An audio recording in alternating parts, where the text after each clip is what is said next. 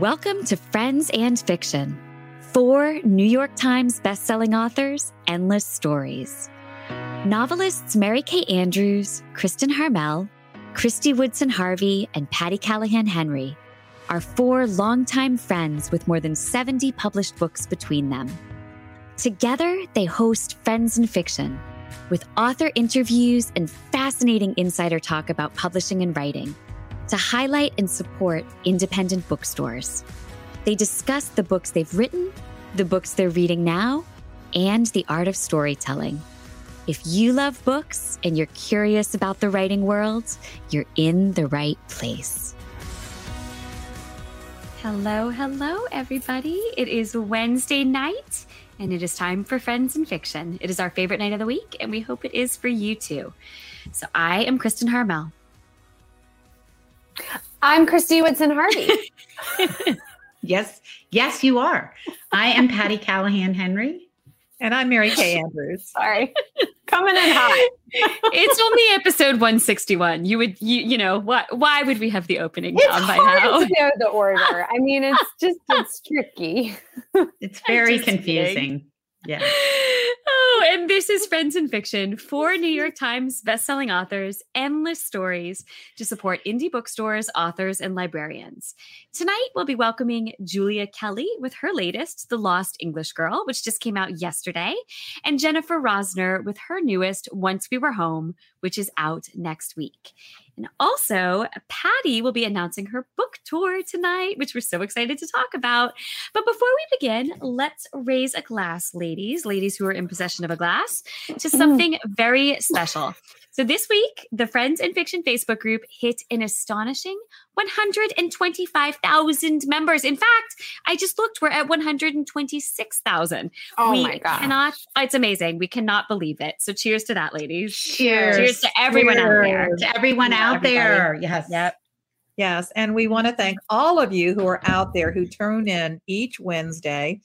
And also, if you're tuning in the next day, if you're in a different time zone, if you're tuning in and watching us the next day, that counts too. And all of you who are active on the page, we really love hearing from you and love hearing about what you're reading. Yeah, we're so grateful and we're so honored to be a part of this community with all of you. And can you believe it? We're coming up on our three year anniversary next month. Remember when we said we're going to do this for a couple weeks? I mean, three years. So there is plenty more celebration in store.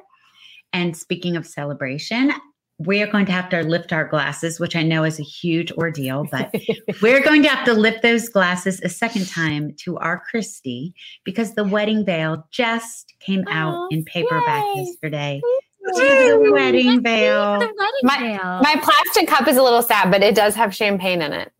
It was my welcome excellent. plastic cup when I got here, so that was nice. It counts. Nice. Mhm. Nice. Now, we'll talk about a li- this a little bit later in the show. And as you know, we here at Friends in Fiction, we care deeply about bringing you incredible authors like Kristy. What? Kristy was not a incredible author? Yeah. Yeah. Hot Holla. Holla. All right, you're never going to let me live that down ever. Oh, you even sent me. What did you send me? A shirt that said holla? I think it was oh, yeah, I think so. I think Kristen Holla. And we care about bringing you hot reads like the wedding veil and it. fascinating It's so interviews. Stop interrupting me. I'm I- sorry. It's really cute. Thank you. I appreciate it. I really like it. It was very nice. I didn't know. I love it.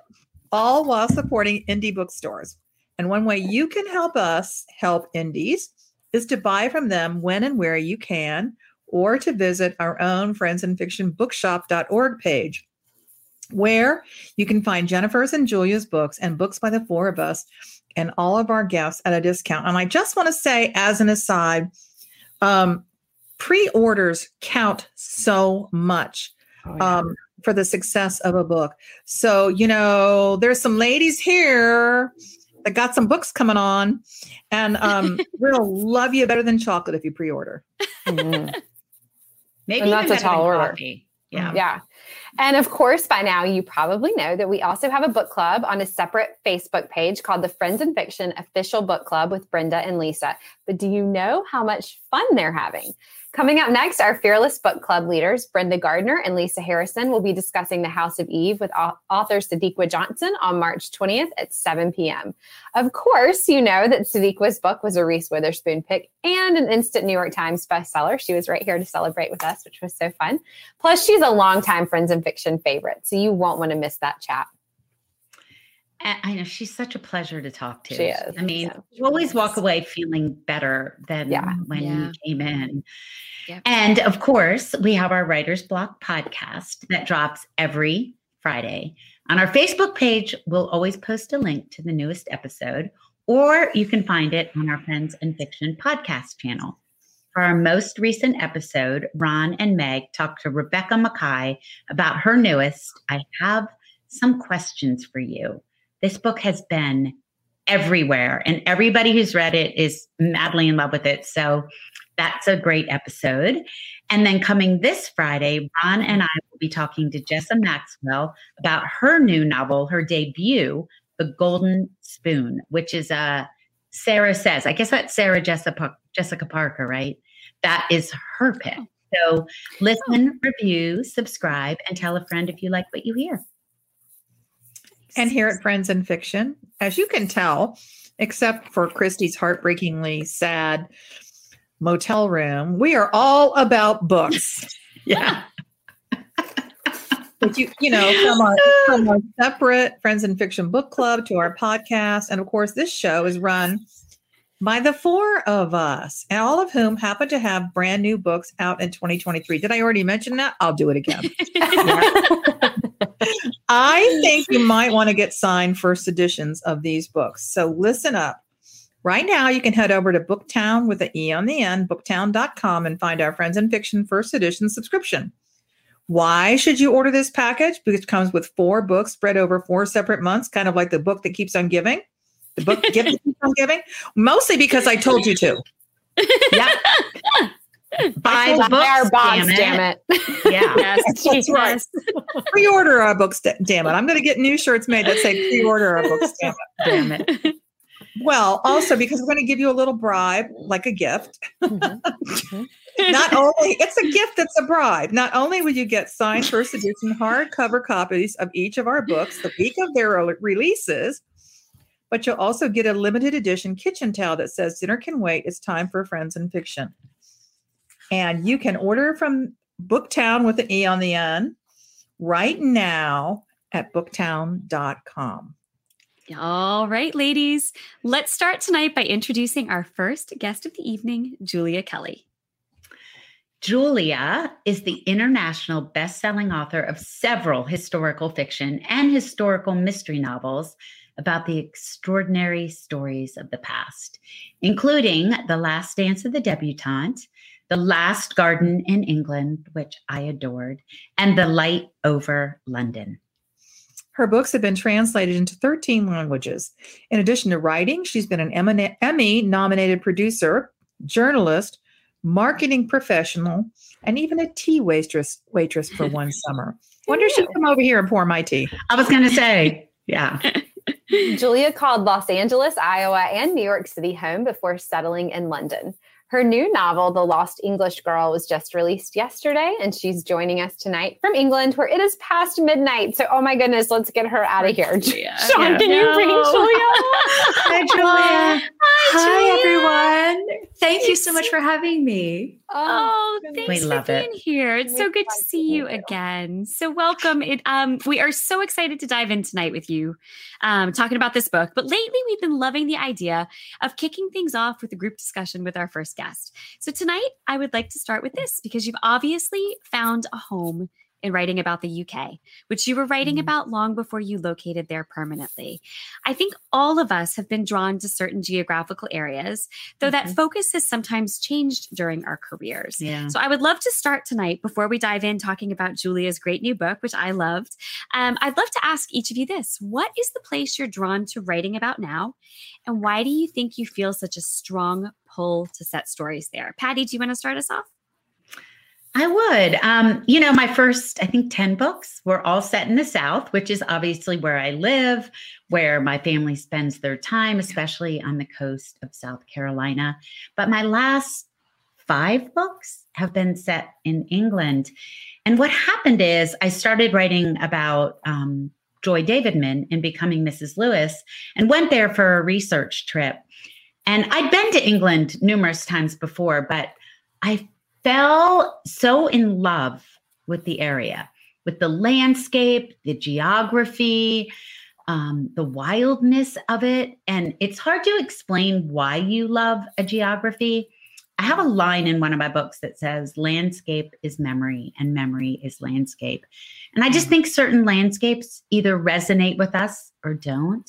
Mm-hmm. And so my new novel, The Secret Book of Flora Lee, is set in the countryside of England because I am enamored, enchanted, all the great things about that kind of landscape. And honestly, it gives me an excuse to go there a lot.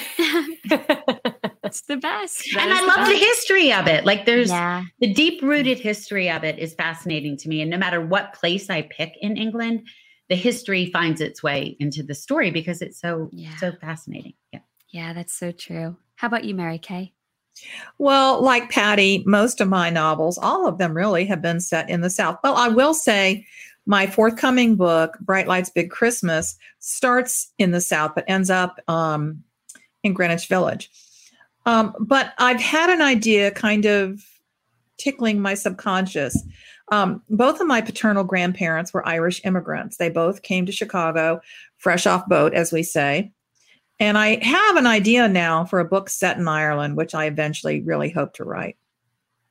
It's amazing how that. things pull at us, like a landscape. Yeah. It's like a person. It's real. Yeah, yeah, yeah. Mm-hmm. Yeah, that's why I wanted to talk about it. I mean, I just I think I think place is so important in books, and yep. yeah, and when and when your heart is in a place, I think it just changes the way you write about it. Right, and I know so little about my grandparents' um, past. Mm-hmm. They didn't. They didn't want to talk about that. Um, um, it wasn't. It wasn't a happy time, and then they died when I was, you know, fairly young.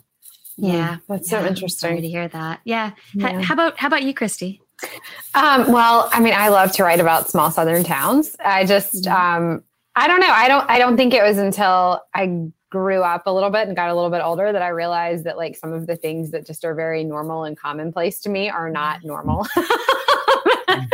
and it, it's always like so it's so funny. I'm working on a book right now. I'm working on edits and there'll be all these little comments in the margins from my editor like i don't think this is realistic or like you know people just like walking in your back door and i'm like i what like it's not well it happens in my house every day like i'm really confused by it. it's just funny like the things yes. that she'll be like does this really happen and i'm like yeah it's yes. like that's just a really small example yeah. but um i don't know there's just something about it that i think is kind of special and fleeting and changing and so you know i love writing yeah. about that yeah, absolutely. And how about you, Julia? You um you've become so known for writing about Britain now. Can you talk to us a little bit about why that feels like such a perfect fit for you? Well, I think like Patty, you know, I have always been drawn to the UK and I have a family connection uh, to the UK. Now I live here. So I think that's definitely part of it. But um, with The Lost English Girl in particular, I, I always like writing about places that I have a connection to and a love for. And so with this book, it's the family connection of Liverpool, where my mother is from, and where all of these family stories have come from. And I've sort of grown up um, with with this as part of my part of my background. So getting to explore that and research it and kind of write a bit of a love letter to the city was really a lot of fun. Yeah. Well, I, I enjoyed that so much in your book, Julia. I've been to Liverpool and I, you know, I've experienced it as a Beatles fan, right? Like that's what that's what a lot of people go to Liverpool for now. But um, I, I, really was drawn to reading your book too, because that I, I, that city charmed me. So um, it was great, great to read about the past of that city. And of course, for me, um, when we're talking about writing about places we love, it's Paris. Um, all of you know, where I lived for a brief time 20 years ago. Um, I can't believe it's been almost 20 years, and where I think a piece of my heart and soul has always remained. I think sometimes you find yourself in a place where you belong. You can't really explain why you belong there, except actually that's where um, my maternal uh, grandmother is um, is from. Her her mother mm. was a World War One bride in Paris and um, mm. lived just a few blocks away from where I lived, which I didn't know until after I had come home. So I don't know. I think we cool. Find pieces of our past when we don't expect. But mm-hmm. enough about that. Let us dig into talking about the Lost English Girl, which just came out yesterday. Now. Julia, the book is about a young woman named Viv Byrne, raised in a strict Catholic family, who finds herself pregnant after a fling with Joshua Levinson, a Jewish man who dreams of becoming a jazz musician and who walks out of her life soon after their wedding. So, 5 years mm-hmm. later, just as World War II is beginning, Viv is faced with the impossible choice to evacuate her daughter, Maggie, to the countryside. But without spoilers, it is not as safe there as Viv had hoped. So, Julia, we love to talk about origins behind novels.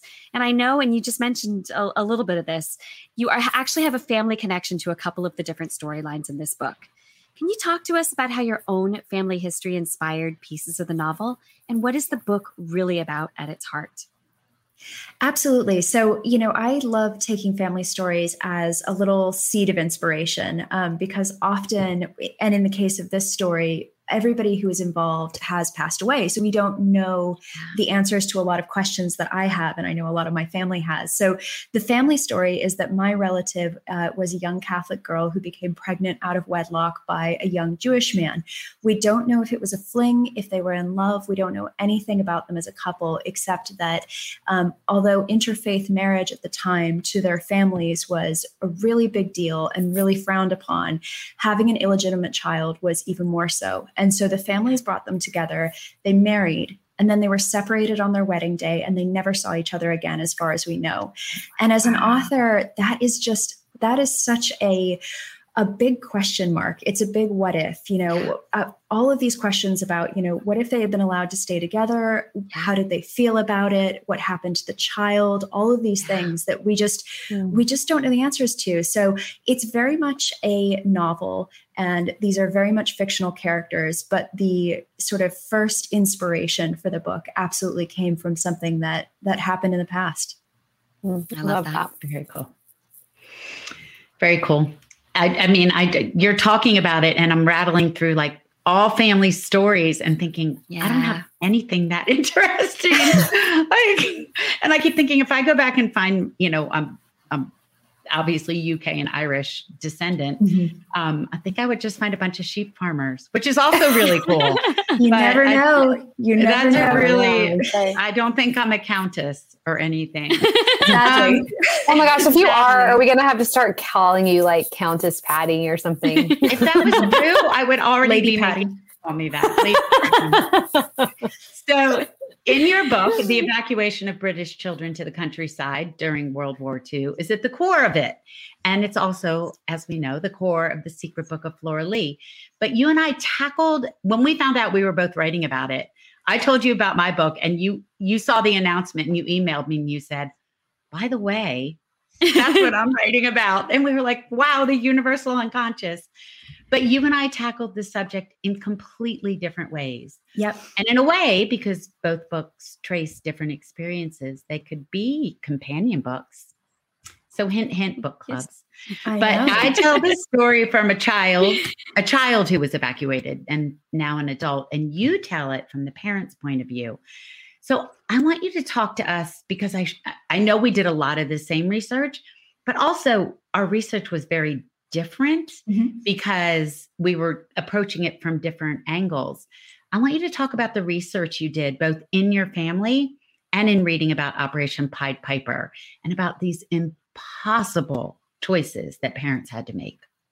Well, I think that's really what it comes down to. It's it's being interested in people who are put into these incredible situations. So for instance, Viv and and Joshua on their wedding day and and the separation, and then later on in Viv's life, she has to also make this decision about what is she going to do for her daughter. Is she going to keep her with her in a city that potentially could be at high risk of bombing, and it, and it was it was bombed heavily during the war, or is she going to send her daughter away to the countryside where she's supposed to be kept safe and you know be away from all these things, but she also has to be away from her mother, and I just I just think about how hard a decision that would have had to have been as a parent. So, you know, I also wanted to explore, you know, what would that have meant for the children? What would it have meant for the parents? What would this have done to everybody? And there was a wonderful book um, that I don't know if you used as well. I suspect you might have um, called "When the Children Came Home." I suspect it's on my bookshelf. It's on your bookshelf. so yeah. when when the children came home by Juliet Summers is fascinating because it talks about the psychological impact that this had on Britain and on these children and these parents individually. So I opened the book up thinking this is going to be a book about the mass evacuations and sort of more of a traditional history. And really, it's a lot of stories about what this did to people. And some people had fantastic experiences. They loved their foster families, and some people didn't. And some people had really negative experiences. There was tension between family members. It's such an interesting and difficult time, I think, to think about as an author. And I think those are the moments really where you can find really great um, moments for your characters and conflict and create a really compelling book out of that. Hmm. So and true. what was fascinating to me because I, I, know we did the same research on this part and told it from two completely different perspectives, but some children loved it so much they didn't want to go home. Yes. And some children were so miserable they couldn't wait to get home or beg their parents to come get them. Mm. Some children never went home. It is it, it that wow. whole evacuation because millions of children were evacuated. I so. just can't even wrap my yeah. mind no. around. Yep. I know. I know. Well, and, and within my own family, I had um, aunts and uncles who were evacuated because uh, they were uh, of school age and they were not housed in the same place and they had completely different experiences. Yeah. So even within the same family, you could have children who had wow. divergent experiences, you know, with their foster families. So I think it really, um, it's, as an author, it's a really, really great subject to explore. And as you say, you know, there's so many different perspectives, so many different ways you can tell that story.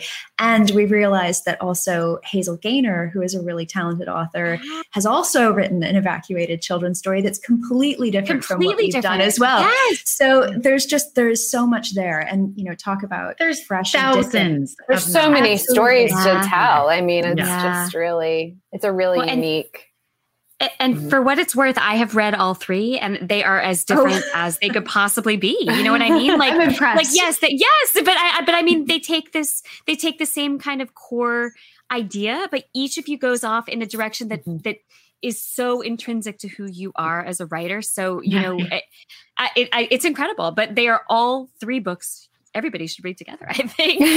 there you absolutely, go. Absolutely. I love this companion idea. yeah.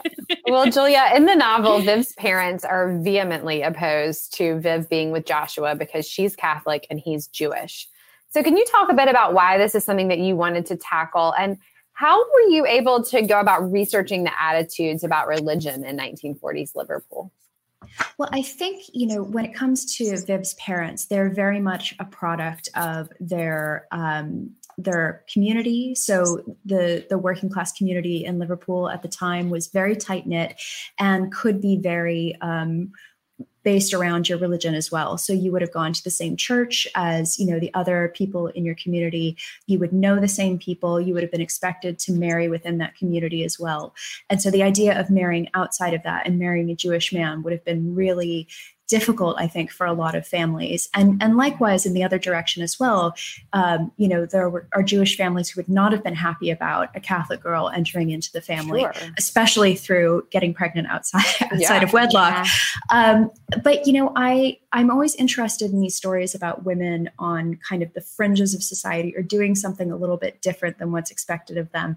And so I was really lucky. I had um, fantastic uh, uh, contacts with two academics um, who were really generous with their time, and they specialize in this era and in relationships between the Jewish community in Britain and um, and other people. And so they talked to me specifically about what was going on in Liverpool at the time and gave me some of that context and that perspective.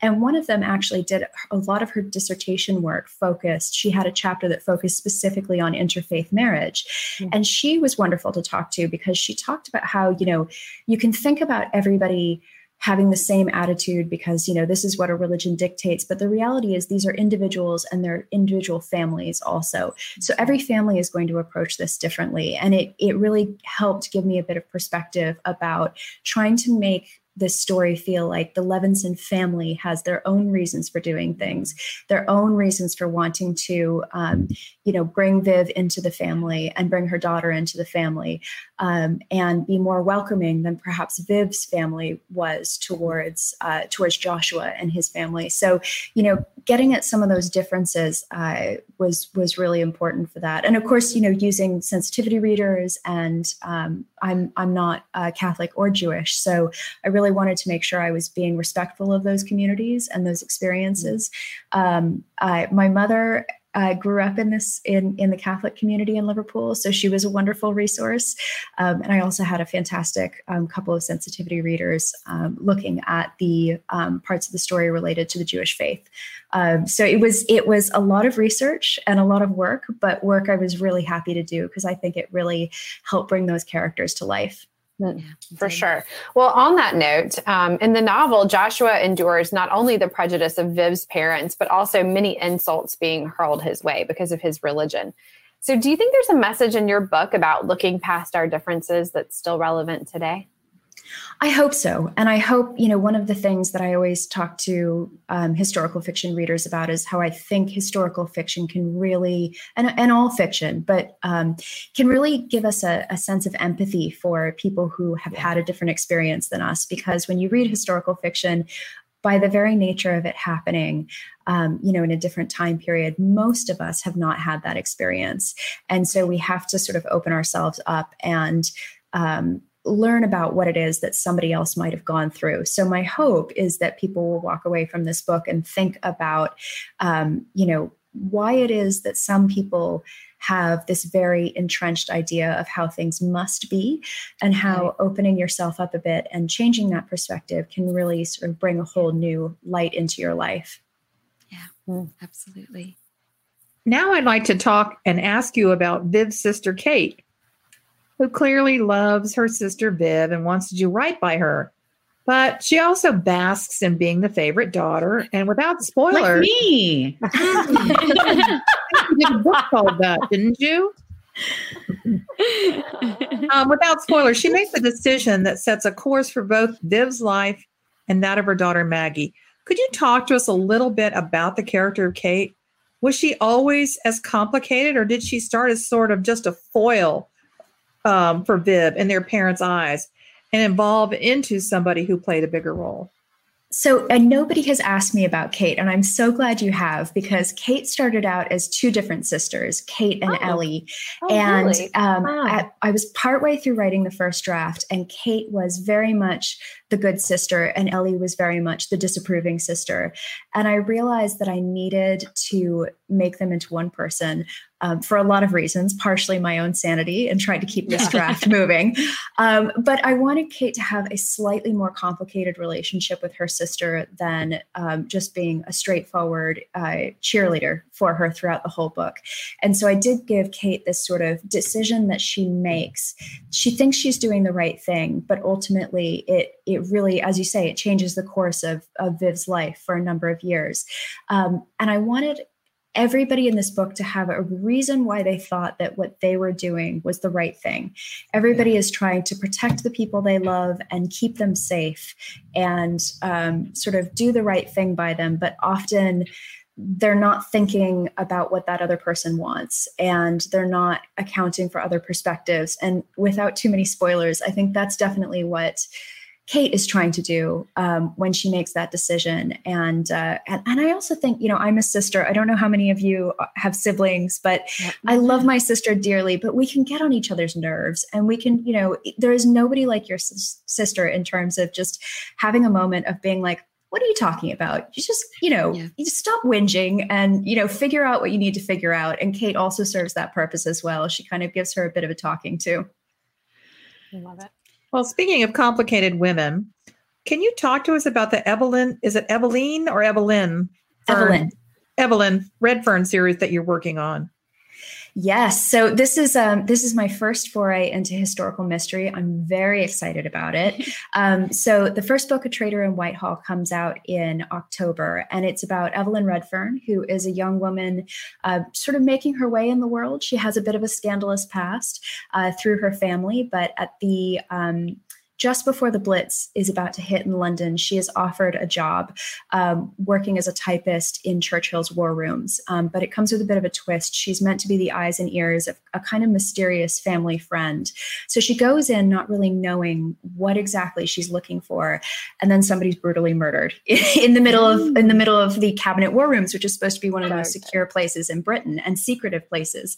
And so she um, realizes very quickly that the men sent to investigate investigate this woman's murder are not doing a great job and they're not ca- accounting for everything. So she's a great lover of mystery novels and she takes it upon herself to solve the mystery and launches her into what I hope will be a very, um, very long series of adventures. Sounds like my Oh, that's so exciting. It does. That is Yeah. exciting. Gosh, Julia, you're so busy. So, um, before we let you go, are there uh, any events, especially with the book just having come out, that you want our listeners to know about? Are you going to be online anywhere else? Um, and where can our listeners find out more about you, this book, and your upcoming books? Absolutely. So I have an events page on my website, um, which is juliakellywrites.com, and everything's listed up there. Um, I do have an event coming up at the end of the month with uh, Book Club Favorites, which will be a Facebook Live. Um, so obviously very familiar to to your viewers, um, and all the information's over there. Wonderful. Well, Julia, it was so lovely to see you, but we know it is now 12:31 in the morning where you are, and you It are is. probably really tired. And so oh. I think it is time to let you go. Oh, thank you so much for being having with me. us Thank tonight. you for coming. Julia, we love seeing you. it. Congratulations on Pub Week. Thank you Yeah. so much. It is absolutely worth staying up late to chat with you guys. It's so much Oh, I fun. know. Oh. So happy to see your face. I, I can't believe you're so articulate at 12:31 in the morning. I would be like, uh, "What's the book called again?" I don't know. I don't know. Have I Is- do a I book? have a don't know. sister in the book? I can't remember. Yes. All right. Thank well, Julia, guys. sweet, sweet Thanks, dreams. Thanks for being here. Good Thank night. you so and much, Congratulations. Okay. Now, everybody out there, do not go anywhere because coming up in just a few minutes, we have author Jennifer Rosner, whose latest, Once We Were Home, is one of the most thought provoking pieces of historical fiction I've read in a long time. It just asks so many questions that hmm. are just impossible to consider, but we'll dig into all that. But first, a few quick things to tell you about. Well, I don't know if you've heard, but Kristy's The Wedding Veil released in paperback yesterday. What's that? Yes, The Wedding. Veil per day. It's a story of four generations of women bound by a beautiful wedding veil and a connection to the famous Vanderbilt family. It was Kristy's first historical contemporary novel, and it's the perfect read for spring. And best of all, you can grab it at our bookshop.org page. That's true. It's a great place to grab it. Or I'm actually in Florida right now, hence my lovely backdrop. And if you would like a signed or personalized copy, you can order from our friend Rebecca at Macintosh Books. You might remember us talking about her earlier in the year because her store was just completely destroyed um, in the hurricane, her store on Sanibel Island. So she is um, very determined not to let let this get her down, and she is set up in a temporary location in Fort Myers. And we're so glad that she's back and um, love being able to support her any way we can. So Speaking of in person events, we want to make sure that you know about all the in person events with the four of us coming up. You can always read about them in our individual newsletters um, and websites, um, and hopefully our Friends in Fiction one as well soon. But for a quick recap, we are going to be in Columbus, Ohio on April 26th, and then in Charleston, South Carolina at Buxton Books on May 1st to celebrate the launch of Patti's novel, The Secret Book of Flora Lee. Then on June 6th, we'll be in Huntsville, Alabama for Kristin's The Paris Daughter. And on July 20th, we'll be in Tampa at Oxford Exchange for my launch of the Summer of Songbirds. Tickets for all of those events are on sale now, and you should probably just come to all of them, is what I think. Yes. Yes, Just, obviously. you know, yeah. And there's more. So there's more for you to go to because that's not all. We'll be in Kristy's town of Beaufort, North Carolina on August 1st for another event with earlier.org. It will be a cancer fundraiser. And then in September, we will all be together again for Mary Kay's Bright Lights Big Christmas. So we should have news about that soon. I And- certainly hope so. we all hope so. I'm like looking at you through the screen, like you can read my eyes. Do we have news yet? In other words, between April and September, the four of us will be together at least once each calendar month. And you, I know that you want to go to all of them. So make sure you are signed up for our Friends and Fiction newsletter and our individual newsletters so that you are the first to know about everything. And in person events, I want to tell everyone we are done and dusted. And I want to tell you all about the Secret Book of Flora Lee book tour. For years, y'all, we have been connecting over Zoom and on social media, and maybe connecting once in a while at live events, but it has been a long time since we have gone out on full book tours. And although the Zoom and social media has given us one of the most impactful things of our life, which is Friends in Fiction, it is a poor replacement for face to face connection. And boy, oh man, oh wowzer, I am going to be on the road for um, I'm counting how much longer 25 days until I'm on Oh. tour. I know. And I will be on the road talking about the seeds of inspiration and the story. I will be visiting, I think, 25 cities in 18 days. Um, and then again in August. But we're just talking about May right now. And it all begins with Friends in Fiction launch in Charleston. I will be having so many fun in conversation partners, including the ladies on this screen and Diane Chamberlain and Paula McLain and Pam Jenoff and Amy Jo Burns and Mary Laura Philpott. So check out my website. You can get all the details. And I hope to see you on the road. It's gonna Ah, be I can't amazing. Wait to see you on the road. It's got, you're you're the first of us to go on a, a tour this year, right? I know. And at first, Yeah. I mean, we've tried to sneak in some during Yeah. COVID, like during those little windows we all got. Yeah. But I think this is the first year that all of us will be able to, To do a almost like the old days. Yeah, I'm really I know, excited. I know. And and you get to be I'm our guinea pig and go first, right? I know, right? I'm going to be calling you going, what have I done? Exactly. That's right. Yeah. it, it won't be too late for me to be like, okay, never mind. I'm just kidding. I was going to say, yeah. oh no, it's going to be amazing for all of us. It's, it's so It is. fun, like once you get there, you know, it's the Yeah. It It preparation totally is. that is like a little bit with that. daunting. Yeah, but then, yeah, it's so fun. Well, okay, I'm- tell me the I'm so truth, all three of you. Yeah. Yeah. Do you, when you're getting ready to go on a tour like that, do Mm-hmm. you wake up at like three or four and think, how am I going to pack? no. Y'all, I, I, I mean, y'all, uh, you got 20 texts for me. I'm only going to be gone for eight days. And like, I realized at 930 last night after Kristin's event that like my suitcase was 70 pounds and I had to ship my luggage to the Boston leg of the tour. I mean, Yeah. Oh my Yes. gosh. yeah. Yeah. Yep. Yeah. Yeah. You don't think I- about it, Kathy? yeah. No, I just throw some shit in a suitcase. Oh my gosh. I have spreadsheets. worst. I have I have spreadsheets. Oh my gosh. I have Mhm. spreadsheets. Yeah, that's- I did, that's and I've really already funny. started. Oh, and also Kristy and I will be together in Boston on Monday. Yeah. No, Oh, right. Tuesday. Tuesday. Tuesday Yeah, morning. Tuesday at 11. Beacon Come see us. That is We'll be that is together. very Yeah. exciting. So if you're in All right, Boston, ladies. Well, I it, that's Let's right. If you're in. Boston, head Yep. out to that. Exactly. So, ladies, we have something to get excited about right now. Yep. I'm excited about all this stuff, but right now, I am excited to take a deep dive with author Jennifer Rosner on her about to be released novel, Once We Were Home. Jennifer is the author of multiple novels, including The Yellow mm-hmm. Bird Sings, which was a finalist for the National Jewish Book Award. She also wrote a memoir, If a Tree Falls, a family's quest to hear and be heard about raising her deaf daughters in a hearing speaking world. We'll be talking to her a bit about that book tonight, too. Her children's book, The Mitten String, was a Sydney Taylor Book Award notable. Jennifer's writing has appeared in the New York Times, the Massachusetts Review, the Forward, Good Housekeeping, and loads of other places. She lives in Western Massachusetts with her family, and her new novel, Once We Were Home, is set to be released this coming Tuesday, March 14th. Sean, can you bring Jennifer on to join us? By the way, I love that cover. Isn't it pretty? I know. Hi, Jennifer. beautiful. Hi, It is Jennifer. beautiful. Hi. Welcome, Nice to meet you. Jennifer. Oh, we are Mhm. so happy to have you here with us. Now, we're going to dive right into talking about this book. Yep. So, Once We Were Home tells the story of four people Anna, Oscar, Roger, and Renata, all of whom experienced wrenching changes in their lives when they were children during World War II. Then we meet them later when they're young adults in Israel, looking back and trying to reconcile what happened. So Anna and Oscar were taken from the arms of the Christian family who took them in by a woman with a Jewish reclamation organization.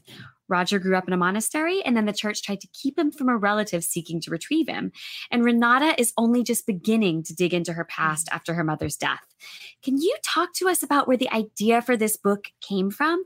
And then something we always like to ask what is the novel really about? Thank you.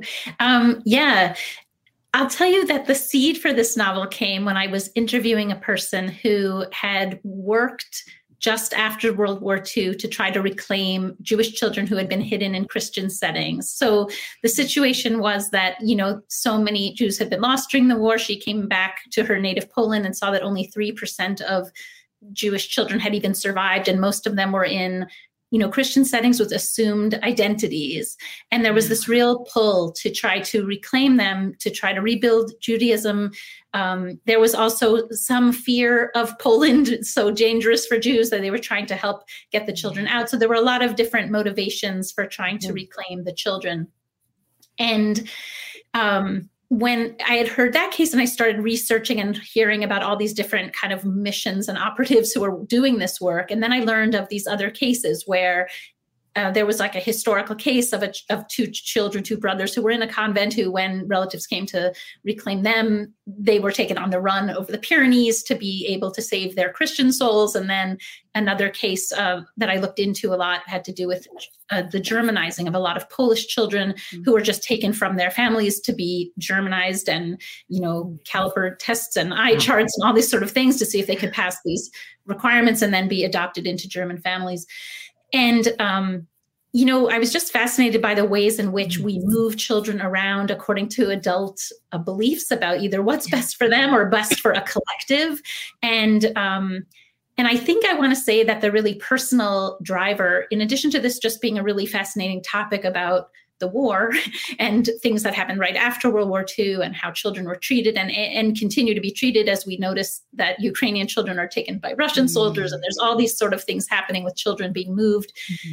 That um, as it was mentioned i'm the mom of two deaf daughters and when we first learned of their deafness we were making these decisions about you know whether what communication pathway and whether you know how would we would we all be signing would we be speaking etc and we ran into some people's belief that our children should actually not even be with us that we're hearing and they're deaf and that they don't belong with us. We have no way of raising them correctly etc and so what i did write an article for the new york times about you know how in most cases we you know the the child just inherits the language and culture of a parent. You know it just happens naturally for most children. But when you're a caring parent of deaf children all of a sudden there's this question and um, the issue about where a child belongs and with whom, and not really mm. taking into account the bonds they formed and the connection and intimacy there.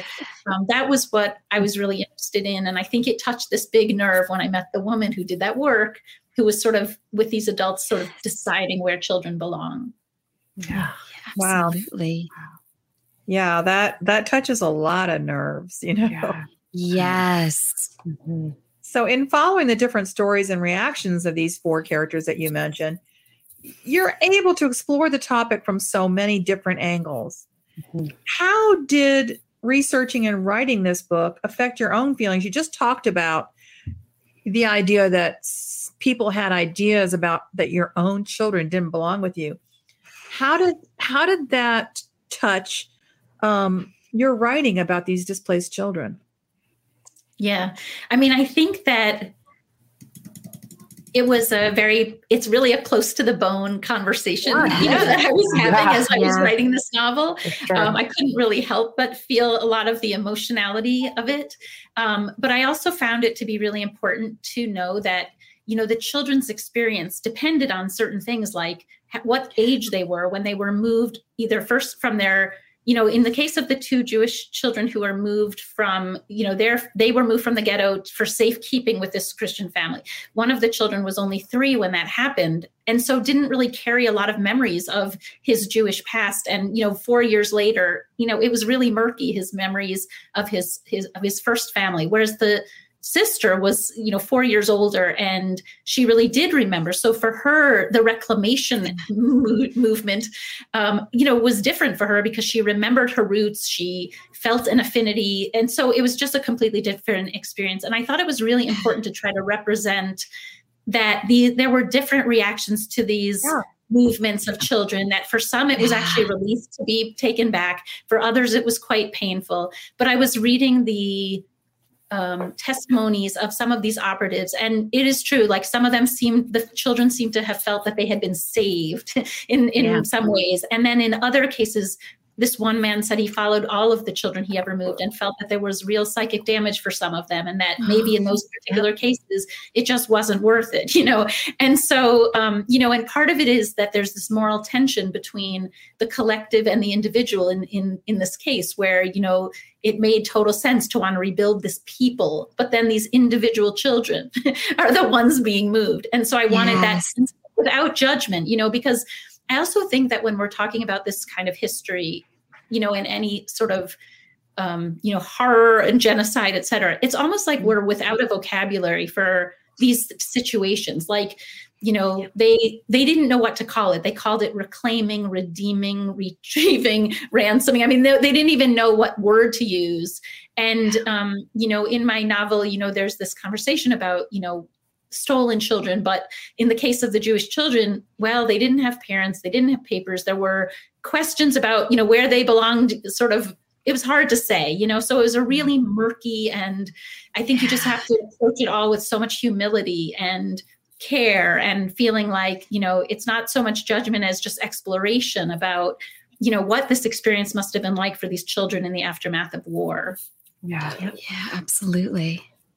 We keep you know, we just talked with Julie about hers, and my book is about children being displaced. And we're watching what's going on with Ukraine, and it makes me think of um, the Native American children being sent to those schools. Yeah, like there. And then there was a there was an operation for Cuban children, you know, years and years ago. And this idea that we can, that they're puppies, or that we can just like here you adopt, you take them, you take them, and that they will psychically um, grow to be healthy individuals when they're each one is different.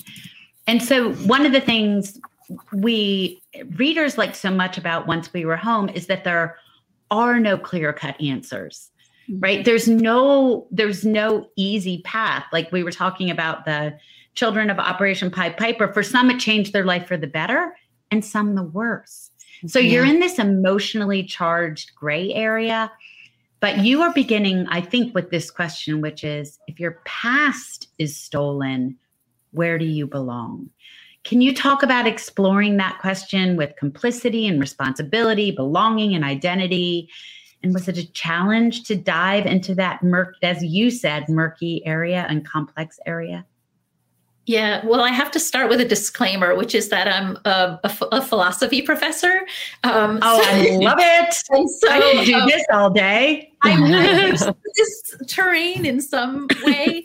Um, yeah. Not knowing the answer is is uh, you know it's a discomfort I'm very used to. It also, yeah, um, and but I do think that it was really hard to be in this position from every side, you know, to be yeah. a person who's trying to rebuild uh, people who's been lost, knowing that you're creating rupture as you go, um, you know, and to be the child who's struggling to reroute but has all this loss and all these different situations are just incredibly complex and blurry and um yeah i mean i think that each case you know you want your you want to sort of show the roundness and you want to show that everyone was in some sense righteous in what they were trying to do. Like they meant to create um, yes. you know a better outcome in one way or another um, in their mind. You know whether we agree with it or not is a completely separate story. But i was trying to really stay um, respectful of these different points of view and sort of in some ways agnostic too. Like i don't think i could know from the outside yeah. what it must have been like to be in that situation yeah. in terms of like the decision making of the adults um, i was really trying to animate those children that was mm-hmm. the side i think i was really taking on was to see what would the psychological you know reality be for different kinds of children and all my children the children here the four kids you know are very very different in some ways and um, they process things differently they are rooted by different things and i think that's kind of what kind of moved me through through this narrative mm. yeah. Yeah, that's incredible. Um, we've also written a beautiful memoir called If a Tree Falls, which Publishers Weekly called a gentle meditation on sound and silence, love and family. I mean, that is poetry right there. Um, yeah. Can you tell us a bit about that book, what inspired it, and how that journey shaped you as a writer and a person? Thank you. Um, yeah, that was my really my first writing project that wasn't academic. And i um, it started when our daughters were born deaf and i this, this came as a surprise. We didn't expect it. Um, it was one child and then three years later another child. So it wasn't like twins or something but oh um, wow. I was but, just assuming they were yeah i wondered when you said that. That's wow yeah okay. no we had a first daughter sophia was born deaf. And um, you know we have a family tree actually which i ended up discovering. Part of the memoir was I ended up just sitting on the floor and watching Sophia and having all these like hopes and and fears and worries and and you know dreams for her. And and I started just I think at the beginning just journaling which I had never done. Um, and I found it so nourishing just to be writing and expressing and trying to find where I felt and what I believed you know everything that you know was buried in certain ways. And um, started looking at my family tree and found that there were these deaf great great aunts. And we learned this particular story about them which is from an aunt who was alive who said that, that she had heard that when this uh, when the, these two great great aunts who were deaf um, had children that they tied a string from their baby's wrist to for, to themselves like in the night so that when it was dark and they couldn't see they would feel the tug and wake up to care for these children. And um, it was this incredible like model of connection of mothering of hearing you know an innovation of hearing. And this set me on this path because what i wanted at first i thought was that i wanted my daughters to hear. But as i came to understand it i really realized that I wanted to be able to hear them and that I wasn't mm. sure I would be able to. And it kind of turned it all on its head, which is what I love about writing so much is that, you know, you start a project and you think you're doing something in particular. And yeah. the deeper you go, you realize that you're doing something else. And that usually that something else is is really close in and psychologically, you know, relevant for you. And that's what yes. gets you to your desk every day. Because, you know, otherwise who's gonna come to your desk every day? You know what I mean? Unless yeah. you're really trying to express something that's meaningful to you. And um, so it was like it all turned around and uh, suddenly i was looking at what was my relationship with my mom and did i feel heard by her? And you know so it was all about hearing and deafness and sound and silence. And and these things in some ways permeate once we were home. I think that it permeates me. And so everything i work on the yellowbird sings these you know a daughter was in a barn with her mom in silence. She couldn't you know make a sound. Um, so she was noticing every little bit in the in the environment. And that's how it is when you're training you know when you're listening you know with a child with hearing technology you're noticing everything the faucet the you know things we don't pay attention to the eggs frying i hear it sizzle you know the water's yeah. coming through the faucet i hear that and so you start becoming this attentive person in a way that you weren't and that kind of has changed me as a writer i think it made me a writer in a certain way like someone who you know is in touch with sensory uh, experience and things like that. Yeah, mm. absolutely. Yeah. Well, Jennifer, Jennifer, as we said, you have this book coming out in less than a week. It's out this coming Tuesday. Are you going to be on the road? Can you tell our uh, our viewers out there tonight where they can find you and how they can find where you're going to be? Thank you. Yes, I am going on the road. Um, I have it on my website, which I should say we I just rebuilt my website because it turns out it was never really attached to like the Google search engine. it, was, it was this super cute site that I loved and nice. It was adorable. Yeah. And um, anyway, I have a new site that's up. It's jennifer-rosner.com. Um, you know, who knew there were so many Jennifer Rosners, but also I didn't want Jennifer Rosner kind of thing. so, oh, that's actually a really good point. Yeah. Right? Yeah. yeah. And so um, there's an appearances page and there's a long list of where I'm going and I'm super excited. And on launch day itself, um, there's another virtual event. Um, it's through the Streicker Center in New York, but it is virtual, so anyone could jump on. And then there's other in person and, and virtual events coming That's well, awesome. wonderful. Well, before we let you go, we want to ask you a twist on the New York Times book review question about who you would have for a dinner party. So, what characters across Mm-hmm. both of the novels you've written? Because we know you would have your daughters at the dinner party, right? So we don't even have to ask if Yeah. you know people from that book would be there. But what characters from both of the novels you've written would you have for a Oh. dinner party? Say, say you could choose three. Who would you have to your dinner party and Wow. why? Okay, this is great, and I've never I love this question. I, I do. Well, so I think that from once we were home, you know, I think I might have Oscar. He's this boy. He loves to um he he he loves wood and he loves to build he whittles birds and he makes these nesting boxes so they'll fit perfectly like they belong. And he just is someone who I would love to talk to because he's you know Roger I'm really interested too because he's a philosopher but Oscar um I just think he'd give me a perspective that you know would be Aw. one I wouldn't know. And um I- don't know. You know, it's funny when you fall in love with all your characters, you really just want them all at your dinner party. Yes. And um, Yes. but but I think that in uh, in Yellow Bird Sings, I might have I might have the violinist um, Shira, the little girl who grows up, Yeah. and her teacher Pancherpak, who eh, actually that just to say it's a Polish name that has like 30 syllables, but I'm calling him Pancherpak. um, can't say that's exactly correct, but it's sort of right. Um, anyway, um, I might have them. There's so many people to choose from, but um, I love that question. I'm going to keep thinking about it. Well, Uh, you've got to save. You've got to save seats at the table for the four of us because we would all. Yeah, we wanna come. too. I So love we'll, we'll be there. One Yeah. day, I'd love to have dinner. Always so Yeah, fun. exactly. We, we will make that happen, Jennifer. Well, thank Yes. you so much for spending time with us tonight. It was so nice to get to know you. You and I have gotten to know each other a lot better this year, which has been such a joy and a pleasure for me. Um, Me you just radiate kindness, my friend, and I am so glad that we were able to share that with our audience tonight. So, thank you. We wish you um, the best of luck with your book and your book tour, and we're so excited that you're here. Thank you, thank you, Jennifer. Thank you. Thank you so much. Thank you, I hope I was, was so a little lovely. too coherent compared to my friend who went to bed at 1231. It was such, My I loved I hearing your backstory and hearing Oh, the it was struggle. incredible. It's amazing. Very moving. Thank you. Yeah. So nice Yeah. to see you all. Thank you for having Thanks, me. Jennifer. Thank Thank, you. so you. much. Thank you. All right. To all of you out there, do not forget that you can find all of our back episodes, 160 of them. Can you believe that? On YouTube. How have we done this so many times, ladies? It's incredible. I, it doesn't feel like it. It's weird. Wouldn't you think I'd be I better know. at it by now? Same. all of us, all really of us. good I at it. Yeah. Yes. Really good yes. at I, it. you know what? I, I think the fact that we that there's always something. It's just it's who we are. We're we're we're. I was gonna say it's just are- it's it's who we are. We're not like we're not news anchors on here. We're just and, but, us. but a- Yeah. as we should be. Like I think that's an important lesson about. We don't have to be perfect. We just have to be ourselves, right? I mean, all, all of us. I think of we're us. just a beautiful mess. we are There a beautiful go. mess. I love it. Absolutely. All There's right, everybody. song So called that. Jen, What- what Kristy the- could probably sing go. it for you. Jason Mraz. That's one of my. Oh, Oh, I love it. you're right. There are two. There's a country song Yeah. and a Jason Mraz song. Okay.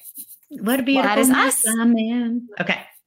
It, it applies. I love it. We are a beautiful mess. Well, you can find our beautiful mess express um, on YouTube. We are live there every week, just like we are on Facebook. And if you subscribe, you will not miss a thing. Do not miss our show next Wednesday. We will be joined by Sarah Penner and Win Fun Kwei Mai. Um, you know, no spoilers. It is going to be a great show. I'm just promising all of you that now. So we'll see you back here, same place, same time next week. Have a great night. Good night, everyone. Right. Thank you for tuning in. You can join us every week on Facebook or YouTube, where our live show airs on Wednesday nights at 7 p.m. Eastern Time. Also, subscribe to our podcast and follow us on Instagram. We're so glad you're here. Produced by Audavita Studios. Connect your voice to the world.